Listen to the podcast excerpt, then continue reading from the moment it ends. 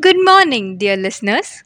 Welcome back to another informative and insightful episode of Breaking the Barriers, where we talk about this global issue of gender inequality. I'm your host Ajay Manaswini, and today we are going to talk about how gender inequality still persists all across the globe.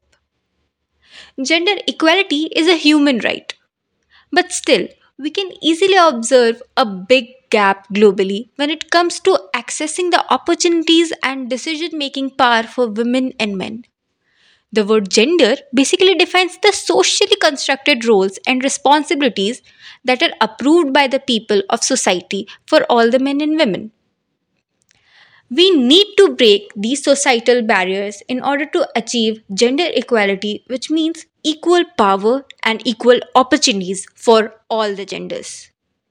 According to the report published by U N Women in twenty twenty-two, the world has no chance to achieve gender equality globally by twenty thirty.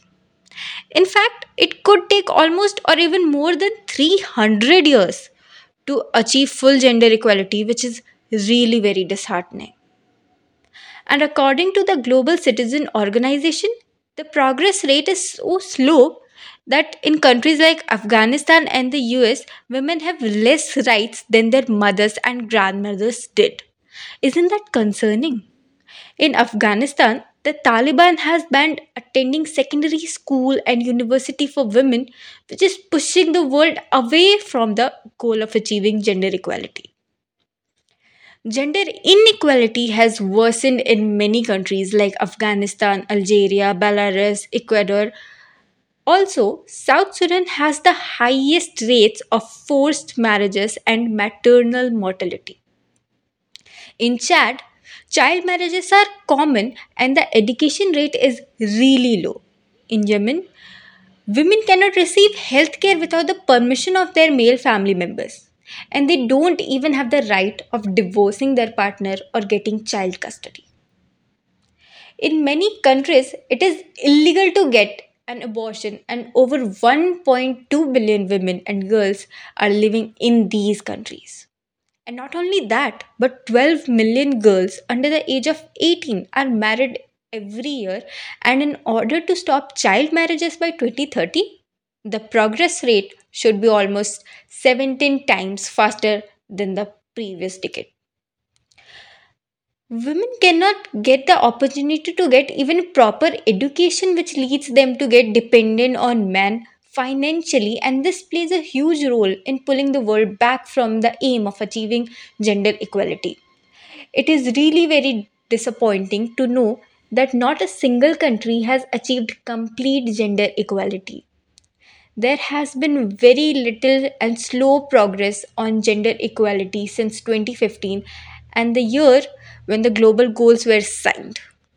As of January twenty twenty-three, women hold only twenty-six point five percent of parliamentary seats, which is a quarter of parliamentary seats around the world.